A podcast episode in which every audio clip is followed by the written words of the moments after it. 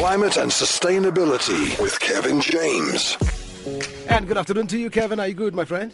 Uh, very good, Ernest, and regards to you and Bongani and the team there. Oh, yeah, we'll Oh, yeah. do. We'll pass on the regards to uh, Lizette Khan as well. Now, now, now Sorry, Kevin. Lizette as well. Apologies. yeah, hint, hint, yeah. Now, now, in an effort to curb food wasted across the food uh, supply chain, France has introduced a new law that now makes it illegal for supermarkets to throw away edible food. Sounds like a, a, a no-brainer, really, something that should have been done uh, a long time ago. Tell us more about this interesting uh, piece of legislation. Yes, very good um, and quite exciting. So we've covered this before on the show, Ernest. We've uh, spoken about how the world wastes food, and as we recall, the numbers were staggering. You know, just to recap, almost a third of all food produced on the planet is wasted from the moment it's farmed till we consume it. So absolute lunacy, uh, given that an, um, an increasing portion of the global population is either undernourished or malnourished, and everyone uh, crying foul about food security issues. So we'll leave it to the French. They have now passed a law that will make it illegal for supermarkets to throw away any food that is still considered edible, which will effectively force grocers to either donate the food to charity or make sure that it is at least used as animal food at, as, as a minimum. So as of July 2016, large supermarkets in France will face fines of up to $82,000 for failing to comply, and all this motivated by really a, a big initiative in the European Union to reduce their food waste by 50% by 2025. This is a, a global trend. It follows a number of other forward-thinking measures in France as well, aimed at halting the practice of food waste. In 2013, they um, the country pushed forward with legislation that forced food sellers to label food in a way that more closely reflected the true shelf life. So we know that's a problem here too, where it raises the question: Is food that's past its shelf life actually st- uh, actually inedible? And uh, probably not. So food waste is hardly specific to Europe. Supply chain inefficiencies have led to a reality in which countries everywhere throw out more food each year than would be required to feed every hungry mouth around the world. So that's quite a staggering statistic. In the United States, this is even more staggering. Perhaps the most extreme example, some $160 billion in food produced does not even end up eaten each year. So it's wasted. It's more, they throw out more food each year in America than plastic, paper, metal, and glass.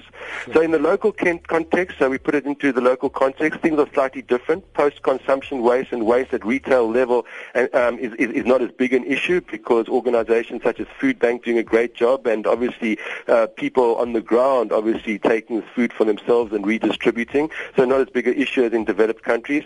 But in South Africa, most food is actually wasted during harvest and production. So most of this ends up going to landfill. So there is lots we could do and lots of learnings to take from the French in terms of putting in place uh, policy to address these issues. Oh, oh yes, indeed. And uh, staying in France, it seems uh, as if the uh, French government has been very busy uh, passing legislation. They've also passed a law that every commercial building in the country needs to uh, develop their their own or their rooftops rather into uh, gardens and uh, and or solar panels. It seems like a, an emerging global trend. Would this something like this make sense here in South Africa?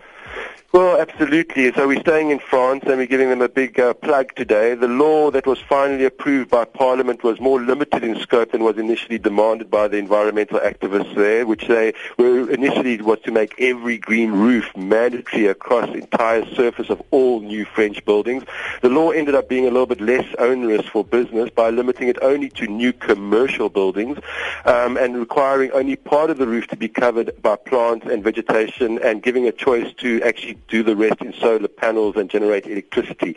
This trend of developing green roofs and green walls for that matter as well, which is a big thing, is a global one. And, and it's taken off in Germany and Australia as well as Toronto and Canada where an adopted bylaw was passed in 2009 which mandated green rooftops to be installed on all industrial and residential buildings. So there's a wide range of different types of green roofs that include parks, trees, shrubs, and, and, and some that grow food and are not specifically designed for biodiversity and some that are designed just for aesthetics to look nice. So building that um, have green roofs with high vegetation densities can be up to 60% more energy efficient because they're more insulated and um, they, they keep in heating and cooling.